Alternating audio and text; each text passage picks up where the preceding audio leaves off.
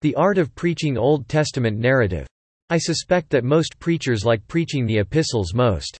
Most sermons have heard, and, I expect, most sermons have preached, are based on one of the New Testament epistles.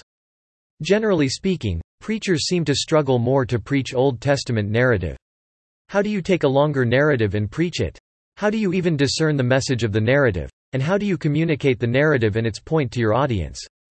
Steve Mathewson's book The Art of Preaching Old Testament Narrative, now in its second edition, is designed to help.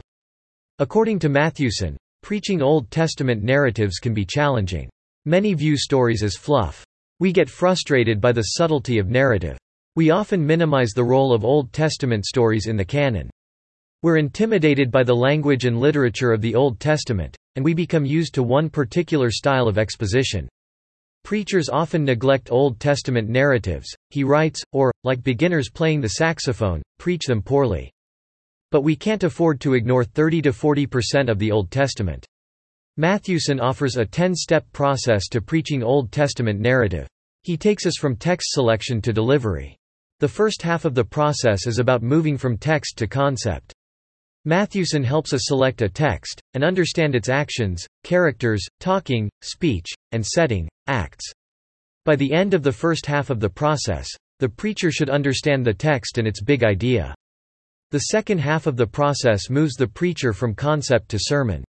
Mathewson helps the preacher understand what the story teaches us about God and his relationship with human beings, state the big idea in a compelling way, determine the sermon's purpose, and shape and outline the sermon. He helps us learn how to tell a good story, and know how to begin and end the sermon. He also provides valuable advice on effective sermon delivery, and offers us some sample sermons. The second edition of the book contains a valuable chapter on Christ-centered preaching. If you've ever wondered how to preach Christ from an Old Testament narrative, this chapter provides helpful advice. Mathewson writes as a pastor-theologian.